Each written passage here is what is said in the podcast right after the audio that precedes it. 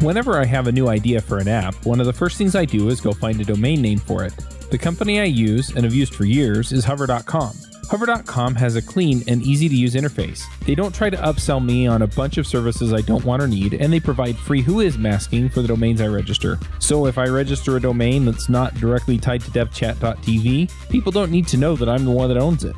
They also offer domains with all kinds of top-level domains like .codes and .computer, and others like .coffee and .pizza. So when you have your next idea strike, go to hover.com/adventures to get it. Once again, that's hover.com/adventures. Hey everybody, and welcome to another Adventures in Angular episode. This week we're going to do something a little bit different. We had a talk given by Uri Shaked at Angular Dev Summit, and I'm just going to go ahead and give you the audio from that talk. He talks about building high-performance static websites with Angular. He talks about a lot of the tools that go into that and a lot of the approaches there. Now, I'm probably going to be doing this Dev Summit every year. I'm considering doing it twice a year. So if you'd like to get notified, go over to AngularDevSummit.com. If you sign up for a free attendee ticket, even though it's already gone, or if you enter your email address into the pop-up that comes up, then you will get notified when we start doing Angular Dev Summit next year. Other than that, go ahead and listen to the episode. I hope you enjoy it. Hope you learn something, and we'll catch you all next week. All right. And we're live. Yeah. Yay. All right, folks, we are going to have our first talk of the day. We have two talks today. We have Uri right now, and then we have Nir Kaufman in about 2 hours. And Uri is going to be talking to us about building high-performance static websites with Angular. So, Uri, if you need to share your screen or anything for slides or anything like that, go ahead and set that up, and we'll let you take it away from here. Thank you. Well, I will share it in a moment. First of all, I want to say that I really recommend as well. Is really awesome, and is also a very fun presenter.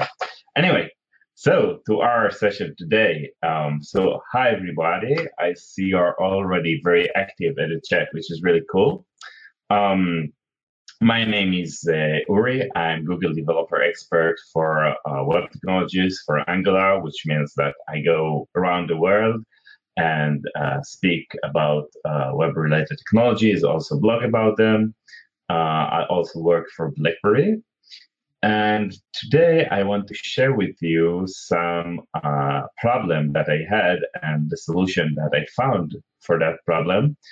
And while going through this problem, we'll actually learn a lot about how Angular applications are wired up and about some very interesting use cases, which are not the standard use case for Angular. So before we get started, I will quickly share my screen, and I will need to get your feedback if you can see the screen share. Any tunnel of chat windows nested one into each other. If you do, please let me know in the chat so we can go on. Yeah, we see it. Hey, Shmuela. Okay, perfect. So I will start with the slides. So the slides for today, as already introduced to you, we are going to see how we can use Angular to build high-performance websites, but not a regular website. Rather, we are going to build a static website. And for that, as I said, I will introduce you to a small problem that I had. So this used to be my personal website. And as you can see, it's not really up to date. I built it a few years ago, and it was all just one big HTML file.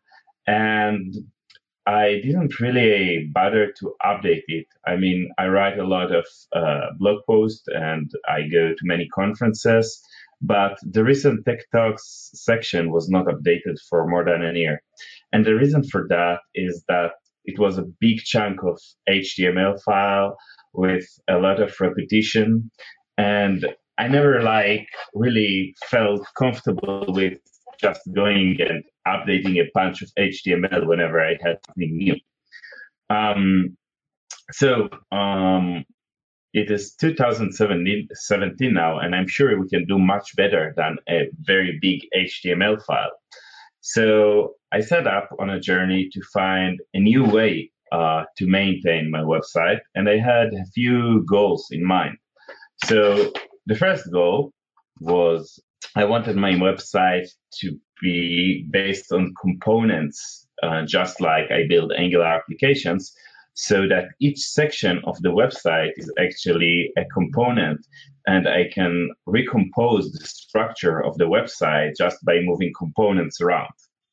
And then I can also repeat components, like create a component for a single blog post and then repeat it for each of the blog posts that they have. And then another very important requirement that I had, I wanted the content to load immediately. So I didn't want the user to wait once he enters the site. I wanted him to get the content instantly without having to wait for any JavaScript or to load and run. And then another thing I wanted is to have this really simple. I didn't want to run any node server or PHP or any other kind of server-side solution. I wanted it to be totally static. And with that in mind, I started looking for different solutions. And you probably know, if you use GitHub, they have the GitHub Pages, which uses static website generator called Jekyll, which can probably achieve those goals. And there are other alternatives like Harp, which is using Node.js and the EJS templates. But I'm an Angular developer. I mean, that's what I do most of my time, build applications with Angular.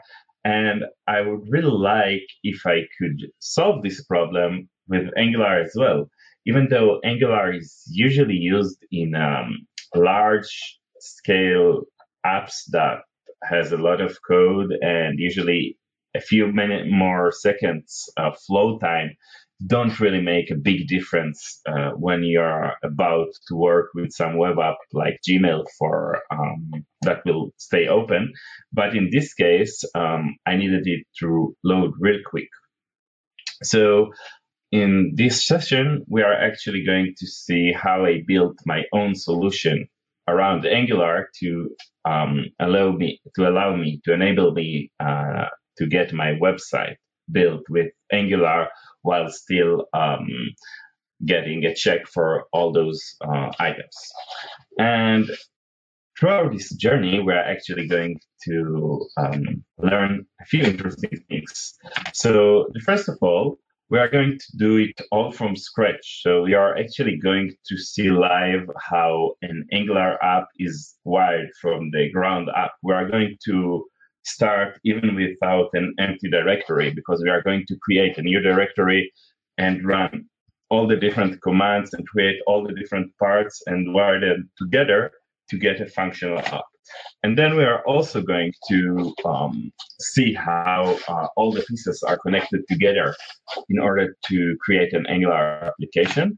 And we are also going to meet a new tool called FuseBox, and also talk about Angular Universal, which we'll be using for the static website generation part. But let's start with the basic. So, in order to begin, I'm going to create a new directory and use Yarn to initialize a new project. Yarn, if you don't know it, is just an alternative to NPM. You can pretty much substitute a command for Yarn with NPM, and it will work more or less the same.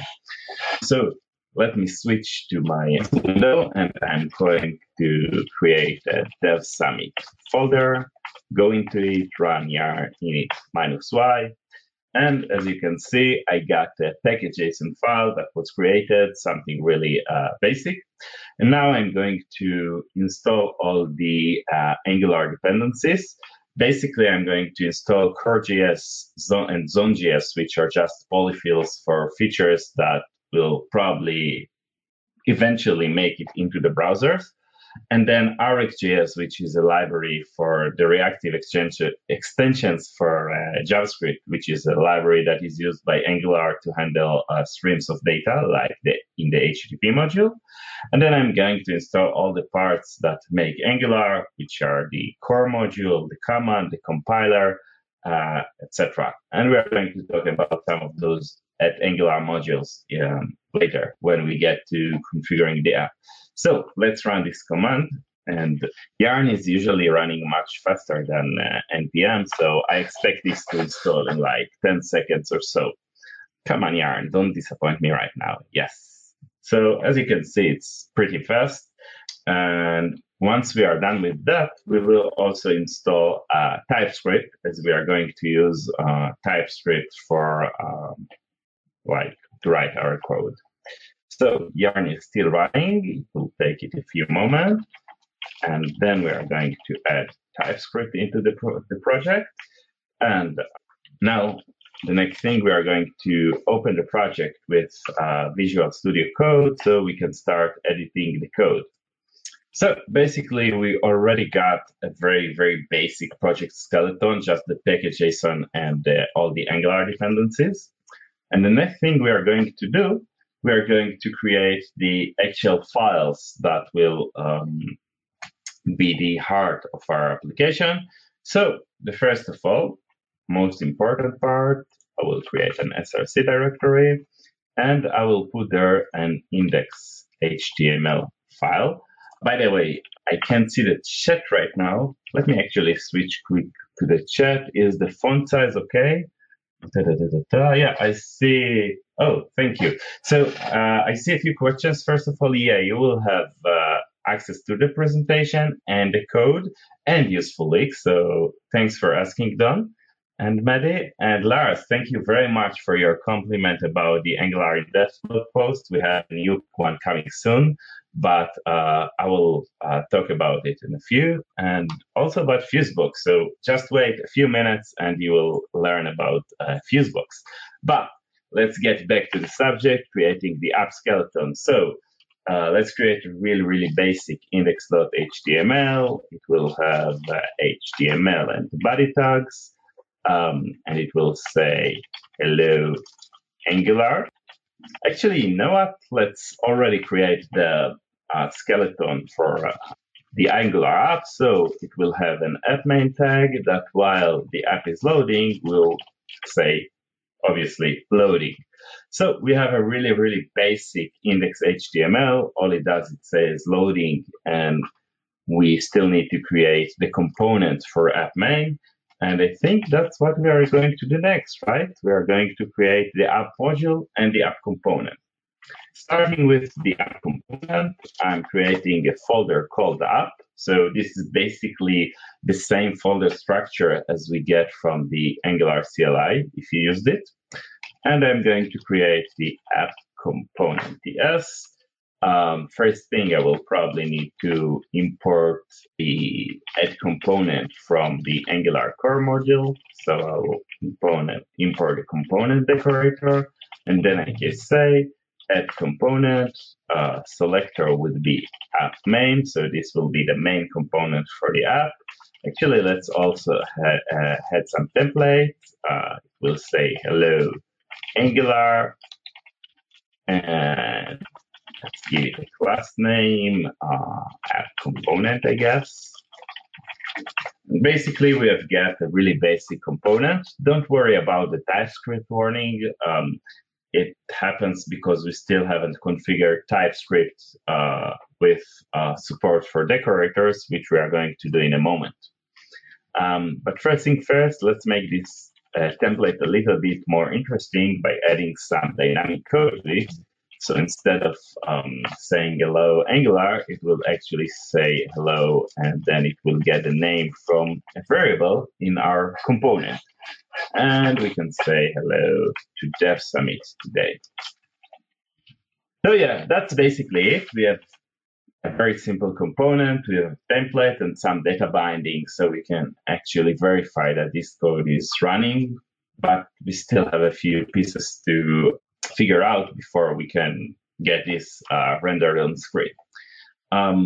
So the next thing would be to create the app module. So basically, the app module is the main container that will include all the components and pipes that will get started when the app is loaded. We're going to import again from the Angular core, but this time we're going to import engine module. I can't spell. Okay, and then we're going to define the module. We'll call it app module. Not really creative with the names today. And we'll say that we want to the app component that we just created, so that the app component will be available throughout the application. And then we also want to, let me see, we also want to bootstrap. So we want to define the components that will get rendered as soon as the app is started. And that's, again, the app component that will be the main component of our app. And finally, we also need to import a browser module. Let's import it here as well. I think last. So the browser module actually provides, why isn't it happy about it? Oh, it's platform browser. Yes, thank you, TypeScript, for letting me know. And that should be imports. I love that. Anyway, so the browser module includes all the functionality that is required in order to render the application in browser. So basically converting your template into DOM elements. And it also includes the command module, which is a part of Angular that defines all the common directives like ngif, ng4, and etc. So we have the app component and the app module. Basically, the two basic pieces of code that will form our application. And now we also need to create a main file. And this main file will bootstrap the application. So again, following the conventions of the Angular CLI, we are going to call this main.ts and put it in the src folder. And basically, we need to import a function from the Angular platform server, platform browser dynamic. Basically, the platform browser dynamic is a module that includes all the code that lets you load components and templates dynamically into the browser and compile them inside the browser. So you don't need to run any build step process to build them during the build time. And we are going to import this platform browser dynamic. And we are going to call the bootstrap module, which basically gets a name of the module. And then this code should basically tell Angular, hey, I want you to create a new instance of this platform browser dynamic, and then use that in order to bootstrap my application. Last but not least, if you remember from the first slide when we installed the dependencies, we actually need two more dependencies, which are the polyfills for zone.js and ES and a part of core.js, the reflect polyfill. I hope I remember the name correctly. I think it's zone.js, this zone. So basically, reflect is used by TypeScript for those decorators. So whenever you write a component, TypeScript actually generates code that interfaces with this reflect polyfill. And reflect takes notes about the properties of each of those decorators and associates them with the classes that you declare. And then Angular can ask Reflect, which does all this bookkeeping, hey, this app component, can you tell me more about it? Like, which decorators did it have and what were their properties? So this is what Reflect does, and we only need it in cases where we use platform browser dynamic and load components and the template and compile them in the browser. If we do it on the server side or on the build time, as we'll do later, we can actually remove the Reflect part. And then Zone.js is another polyfill that makes Angular change detection work. So I won't get into the specifics, but you can find, I think, a good article about that in Angular in Devs or in Thorcron blogs. This episode is sponsored by Linode. Do you need a Linux server for your latest creation? Then check them out.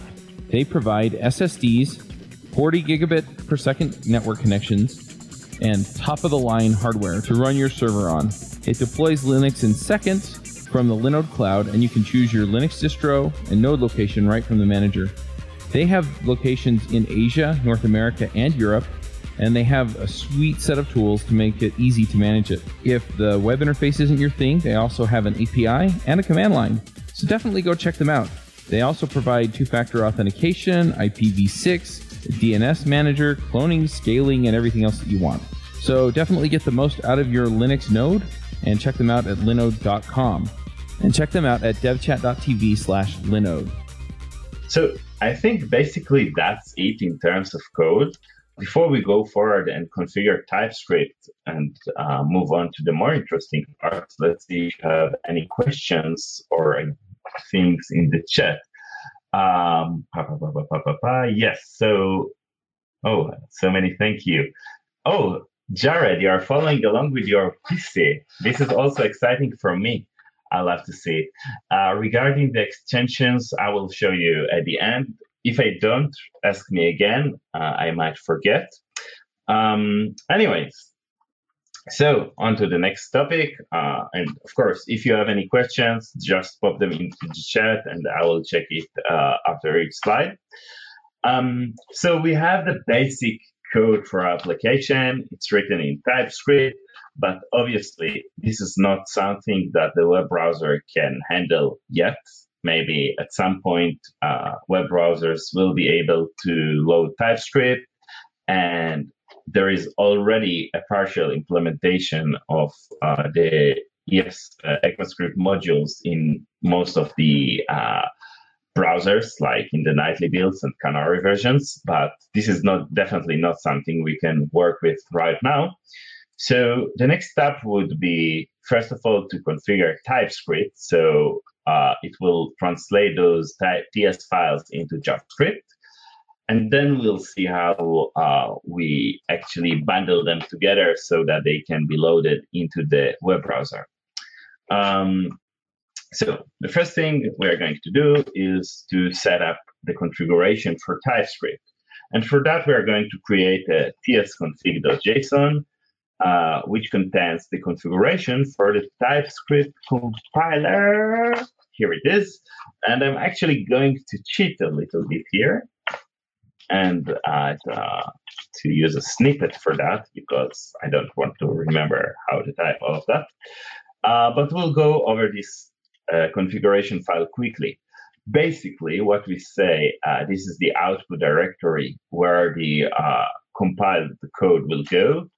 Module common.js is the module format that we'll use for the imports and exports. I will show you the result, what it looks like in a moment. Module resolution node tells TypeScript to look for modules that you import inside the node modules directory. And then if you remember, we had this annoying warning about decorators is a feature that is blah, blah, blah, blah, blah, blah, blah. So these two options actually enable decorators in TypeScript. So I think I need to reload my Visual Studio Code for the warning to go away. We'll try it in a moment. And finally, there is this lib, which says we are going to use ECMAScript 2015 and all the dumb functions like queries, document query selector, location href. We also want them to be available to us in TypeScript.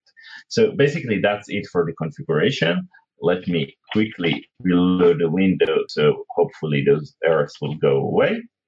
And then the next step we are going to do, we are going to set up TSC. TSC is simply the TypeScript compiler. And first of all, let's see. Yes, we no longer get those warnings about decorators. So I'm going to add a new npm script that will call TSC. We'll call it build, and it will run TSC. So basically now whenever I run npm run build, it should build my TypeScript code and write it into the dist directory. Yeah. So yeah, it worked. You can see that I have the exact same structure as in SRC, but I have the files compiled from TS to JS.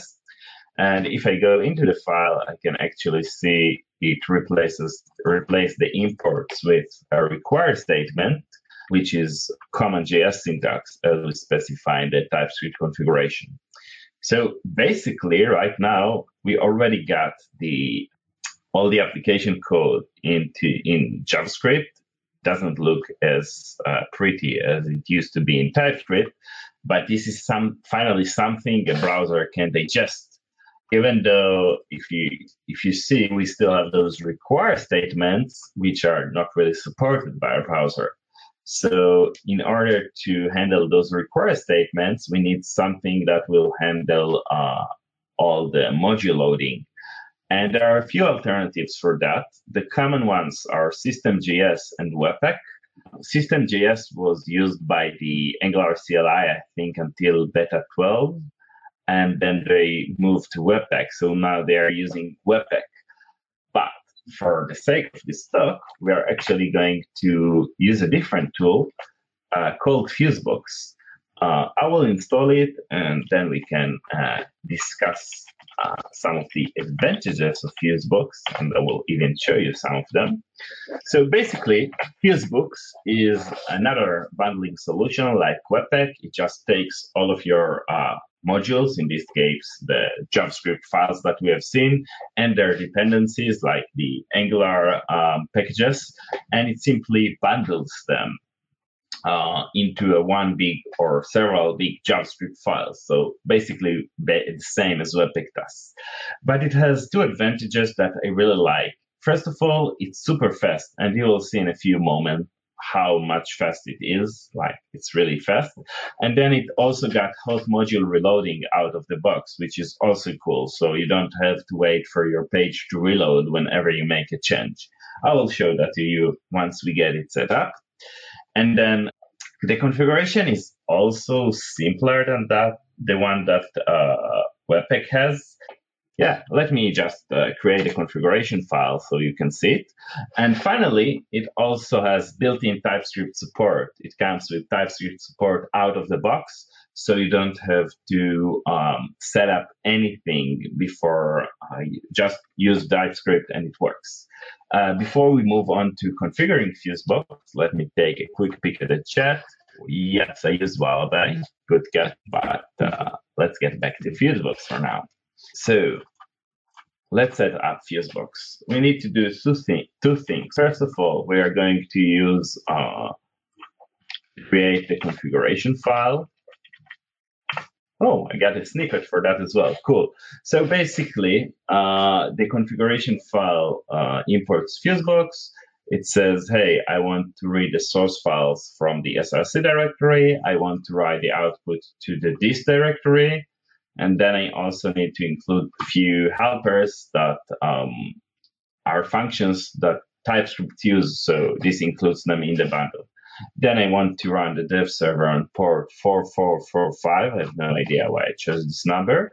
And then I want to create two bundles. One will be the vendor, one will be the app.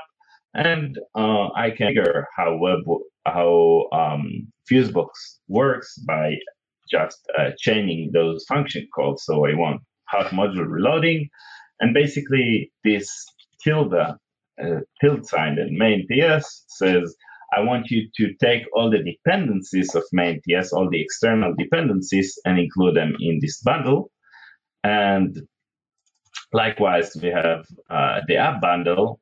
that will basically include all the things in main that are not external dependencies. And we are also going to watch them. So whenever they change, the app will reload. There is no point in watching the third-party dependencies. It will just slow down things. And finally, we call fuse.run to start FuseBox. And in order to be more efficient during development, we are also going to create an NPM script called start that will just run this FuseBox configuration file. So unlike Webpack, which provide us a CLI tool that we run and it loads the configuration file, with FuseBox, we simply write code, run that code, and that code bootstraps FuseBox. So slightly different approach, but I think this format looks much clearer than Webpack configuration. And then let's start this. So I'm going to write npm start, and we are going to see if it worked. And it's all ready. So quick spoiler, I'm going to open this URL and it's not going to work. Let's try that. Yep, can't get slash, because FuseBox is actually serving this directory, the output directory, and we don't have any index file there. But you can already see that the app.js bundle and the vendor.js bundle were created. So it basically works. We just need, for the time being, to copy the index.html file manually to the dist folder. And the reason for that, FuseBox does provide a way to do that, but we are going to do it a little bit differently when we generate a static website in a few moments. So let's do it manually for now. So basically, what we are going to see now is loading, and if everything will work, it will quickly change to hello Dev Summit or whatever we had in this app component. Yeah, say hello Dev Summit. So are we ready for this? Are we ready for this? Let's find out. It's loading, and it probably had some error. Oh, obviously. I have this HTML, but I forgot to load main.js and vendor.js. So let's add that as well. We have vendor first.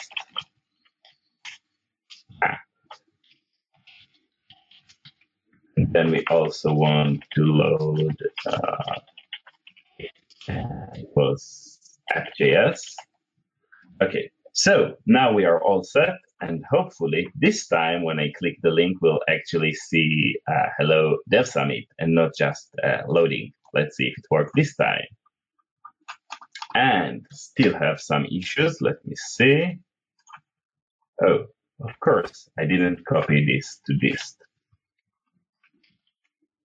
Oh, trying for another try. Let's hope this time will be more successful. Yes, it worked. Hello, Dev Summit. So yeah, we finally have, it took us 30 minutes, but I also had to explain you everything. We finally have the Angular app that we configured totally from scratch, load and run inside the browser. And before I show you how fast FuseBox is, which I think is one of the coolest takeaway you are going to get from this talk, let me real quick check the chat to see if there are any other funny things. What about the Angular CLI? So about the Angular CLI, I hope that they will adopt FuseBox at some point, and I think that they are going to at some point enable build time rendering, which is the thing we are going to add next. So I hope that eventually you will be able to do everything that I present to you here with the CLI, but it's still not there. Anyway, we got FuseBox ready, and now I even spelled the zone.js and core.js polyfills correctly. And now I'm going to show you some of the FuseBox wonders. So I have my component on the right and the Dev Summit and the app on the left. And I'm going to change the code. So instead of hello Dev Summit, it will say hello, dear people, because that's what you are. And I'm going to hit save now. Have you seen that? Like a split of a second and it reloaded. And I can like do it all day. I don't have to wait. The second I save, I get it hot reloaded and re-rendered on the left side of the screen. So I think that's really amazing. Like 49 milliseconds to re-render the app. And I tried it with larger apps, and apparently it still works pretty well. You get under 200 milliseconds for every change that you make, in contrast with Webpack, where I could get down to 2 or 3 seconds, but it still doesn't feel as immediate as in FuseBox. So that's one of the main reasons why I love FuseBox, and I recommend that you check it out. So before we go on with the build time rendering, let's see if you have any comments on the chat. Yes, so FuseBox has a built-in dev server, and yeah, sweet. This is so cool, nice, awesome. So I'm not the only one excited about FuseBox. That's all. And then, so how does FuseBox handle a larger code base? That's a good question. I haven't tested it with humongous code bases. I did test it with some larger projects, and it worked pretty well. Like it wasn't 47 milliseconds, but it was like 150, 200 milliseconds, which is still pretty quick. There are a few issues. If you use a lot of Webpack loaders and you want to migrate to FuseBox, then you will have to find ways to configure FuseBox to behave similar to Webpack. So the setup could take a few days for existing projects, but then I think it's definitely worth it, especially for newer projects. Anyway, about the dev server, it has a built-in dev server, and you can see that I enable it here in line 9, where I say fuse.dev and give it the port number to run on.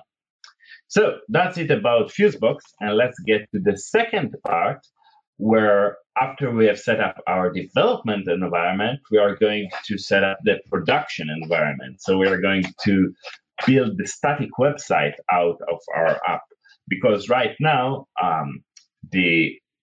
you know what? Let me show this to you. If I simulate a real slow connection, like a fast 3G, even a faster connection, and I reload, I notice that the user sees this loading for like already 5, 6, 7, 8, so many seconds. It's 10 seconds, and it still hasn't preloaded. So, oh, yeah, like 12 seconds. Until the user sees this greeting. So it's definitely not optimal, and my goal was to get a user to see something immediately. This episode is sponsored by Hire.com. Are you searching for a new job? That can be stressful, scary, and time-consuming. Pushy recruiters try to sell you on roles you don't actually want, and the job boards make you feel like you're throwing your resume into a black hole, never to be seen again. And sometimes you go all the way through the interview process just to find out at the very end that the salary, offer, or company culture doesn't match what you're looking for. Hired is the world's most intelligent talent matching platform for full-time and contract opportunities in engineering development, design, product management, data science, sales, and marketing. We make your job search faster, focused, and stress-free. Instead of endlessly applying to companies and hoping for the best, Hired puts you in control of when and how you connect with compelling new opportunities. After completing one simple application, top employers apply to hire you. And on Hired, you receive personal interview requests and upfront salary information so you can make informed decisions about what opportunities to pursue over a condensed timeline. Hired offers access to more than 4,000 innovative employers, including big brand names like Facebook and smaller emerging startups. The size and type of company you want to connect with is totally up to you. And we help you find new opportunities in 17 major cities in North America, Europe, Asia, and Australia. Open to relocation? Let them know. Your privacy and autonomy in your job search is of utmost importance.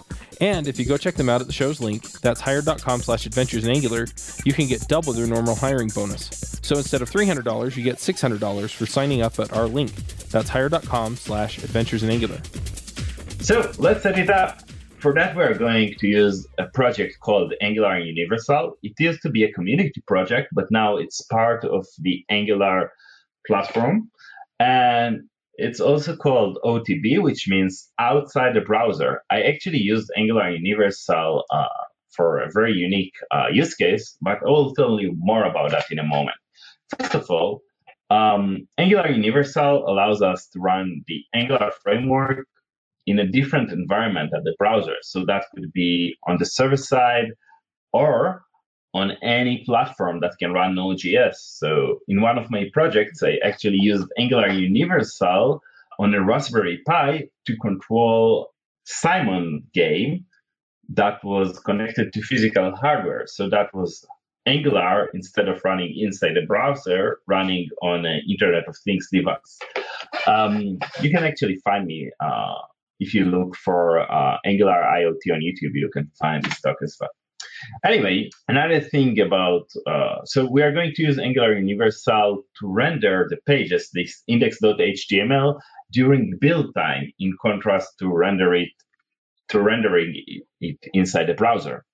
And for that, we are going to need to add a few more lines of code to our project. So first of all, we are going to create a new module that will be used to bootstrap the application when we build it with Angular Universal. So we are going to create a new app server module. Let's go back to the code. And let's create a new module, new Angular module called app.devserver.module.ts. And this one is basically, actually I'm going to be lazy and copy paste from app module. This module is basically going to bootstrap the app. I'm actually going to inherit all the stuff from app module, so I don't have to define everything again. Let's call it app server module. I still need to redefine my bootstrap component, because the bootstrap component is only relevant for the specific module I'm in. It's not getting imported by the import. But then other than that, I also need to use the server module, which allows me to run Angular on the server. So I will import it, server module, and I think that's it basically. I now have this app server module that I will use in a moment to bootstrap the app during the build time, so I can pre-render it. So one more thing I need to do, I need to go to my app module and do a little bit a small change. You see this server transition. So I need to add this to my browser module, which basically tells the browser module, oh, I need to give it some app ID. I haven't figured out what's the use of this parameter, because whatever value I give there, it works.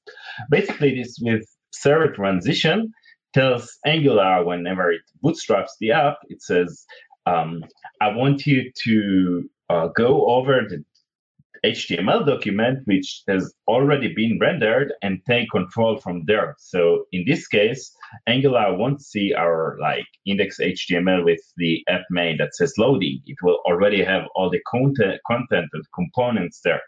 And this with server transitions tells Angular, I want you to take control from whatever the server rendered for you. So that's it. We have all the code that we need for the server-side rendering. Well, except for one part. We need some code that will run Universal and render the index HTML time on build time. So we are going to create a new script called build. Let's do that. Build.ts. And this script is going to use a part of Angular Universal that is called a method from Angular Universal that is called render module.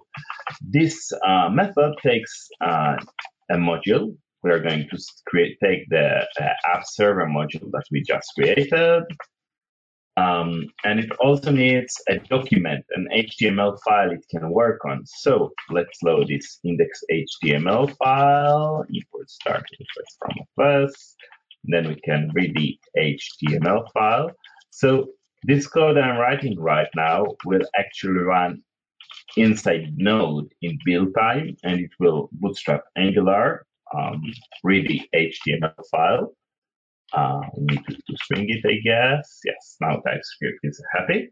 And then if I hover render module, I can see it actually returns a promise. So I'm going to call then and get a result and then print it. So what it will basically do, it will read index.html and create a new HTML file with all the dynamic content inside the app main element replaced with the actual text. We'll see it in a moment, but we still need to add the same polyfills as we have in the main file. So these are the polyfills that we use for the browser, and those reflect and so on don't exist inside Node as well. So we are going to need to import them here. So Node can use them. And unfortunately, Node still can't run TypeScript files, but we have a nice npm module for that called tsnode. So we are going to install it and create a script that actually let's replace the build script so that it runs this build.ts file with tsnode. So this tsnode is basically an npm module that gets a file name as a parameter and loads it in Node, but it also transpiles the TypeScript code in during this process. So I think finally we are ready to run our build script, and if everything goes well, we'll get the index HTML printed to screen, but it will be the content will be replaced with the actual contents of the index file. Before we do that, let's see real quick if we have any questions. Thanks, Lars. Good note. That's sick. I love it. Well, I enjoy reading your comments. But anyway, let's get back. Let's make it even more sick. So running Universal npm run build, which is supposed to run this script, and let's see if it works. Waiting for the promise, waiting for the promise. Tsnode, compiling, running. Yes, it worked. As you can see, it actually created, so we have here the index HTML file, but it replaced the contents of app main with the actual contents of this HTML file. So basically, Angular ran inside the inside this Node process and rendered the page. And we still need to write this to the disk. So we are going to use write file sync. And as I told you, this process will create the index HTML in the disk folder. Write file sync, and we need to give it the result. So now when we run it again, it will actually write the index.html file into the disk folder. And we can see that now we have this HTML file with the pre-rendered content. So basically, we achieved our goal. We got build time rendering. And then we still load Angular. So at some point, Angular does take control. Let's actually see this in action, how Angular takes control. So let me see. We have this browser here. And as you can imagine, now it runs. You can see, hello, dear people. Let's actually refresh from blank. You can see this, hello, people, immediately before the script loads. But as soon as the script loads, Angular will take control and the page will also become interactive. Let me show that to you by adding some simple logic into my component. So let's add a button, and say on click. we call the change name method. Change name. And then here we'll define this change name method, which will say this .name equals awesome works. And now, if everything goes well, let's reload it. So, oh, I need to rerun the field to re-render the server-side code. Yes, waiting for it to run. Yeah, it ran. So if we reload it, we can see that we have the change name button. It's not active yet. It doesn't do anything because Angular hasn't loaded. But in a few seconds, once Angular will load, if I did everything right, we can see that it says how awesome it works. So basically, Universal rendered the HTML with the button and the text. And once Angular loaded, it took control, and then the page becomes interactive. So any questions or cool comments up to now? Very cool. So, assuming that FuseBox and Universal behave the same with templates defined, written in external files, that's a good question. I have a slide on that in a moment. So, back to the slides. Basically, I had a problem of getting my website written with Angular, so it will be easy to update. And fortunately, this problem has been solved to me. And now, if you go to urich.org, you can actually see my new website. Oh, you can actually see this Angular IoT project I told you about earlier here, which is rendered at build time. Whenever I deploy this, I use Firebase hosting for that. And I can write a code using Angular components, and actually all those hardware projects are pulled off from a JSON file, and they have an Andrew repeat that creates those blocks. So basically, the problem was solved for me. Now, whenever I need to update my website, I just fire up FuseBox, hack on it until I'm happy with what it looks like, then run npm run build, npm run deploy, it uploads it to Firebase, and you can see the result. And I actually update it now much more often. Whenever I have a new project or a new blog post, I just go there and update it because it's much more fun than it used to be now with Angular. So, what's next? What can you do even? What can you explore even further to make this more fun and useful? So first of all, of course, once you got a static website, make it look awesome with CSS and add some cool interactions, and then you want to deploy it. So you can use Firebase hosting, GitHub Pages, or there are plenty of services that let you host static websites. And then once you deploy it, to answer the question from the chat, there is a nice plugin called NGT Fuse that sets up FuseBox to load templates and styles from external files correctly. So definitely check this out if you are going to use FuseBox for a more serious project. Furthermore, you can also set up ahead of time compilation. So the bundles that you ship to production are not so big. So even though we have instant loading of the app because we build it during build time, we render it during build time, the user still has to wait for the JavaScript files to load if he wants to interact with the site. And AOT, ahead of time compilation, will remove all the Angular compiler from those files and make them much smaller. So the interactive part of the app will also fire up much faster.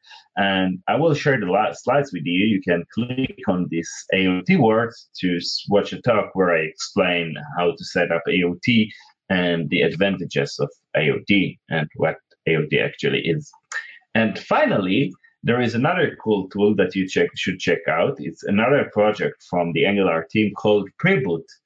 And if you remember, so when I loaded a page, if I click change name now and wait until Angular is interactive, I will notice that Angular didn't catch the click for an obvious reason.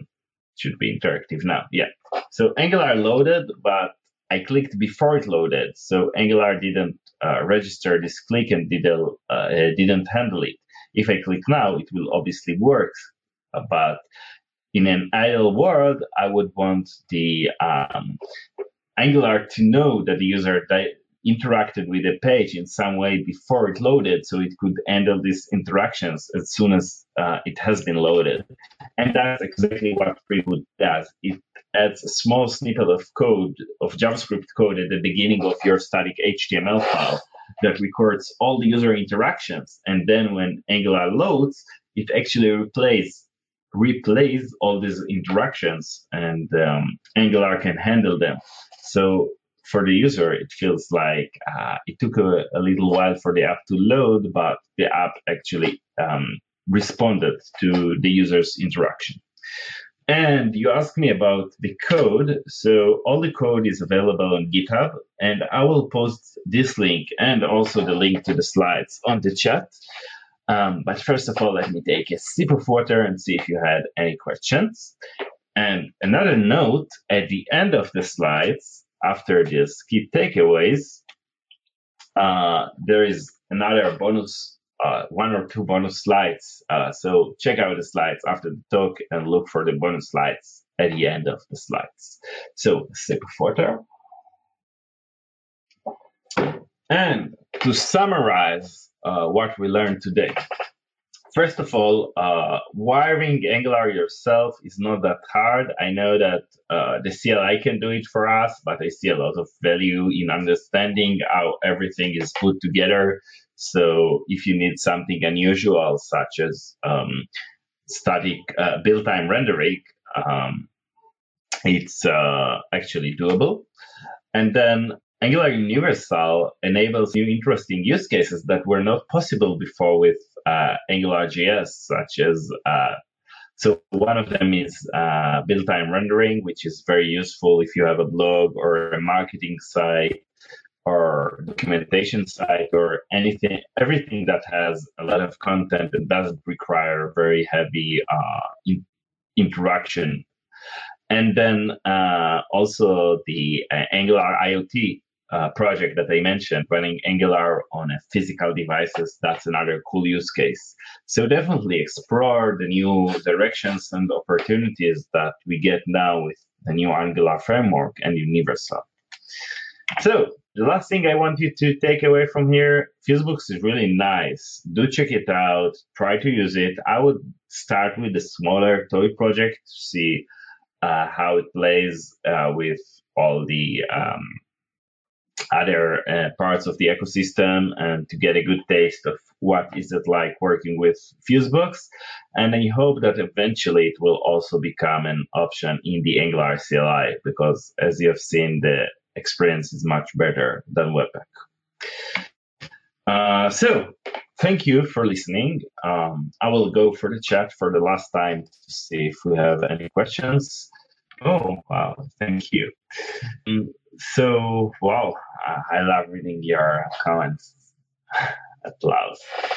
So, Dan, I see you have a lot of questions, so let's take them to the chat, because I would really love to answer everything about testing.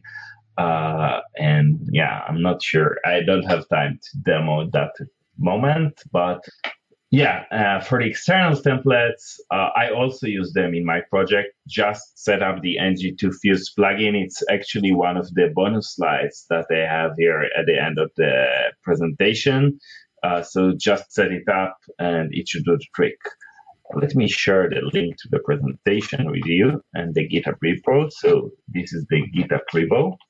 All right, perfect. I'm just done. So yeah, so now you have the links to the GitHub repo and the slides.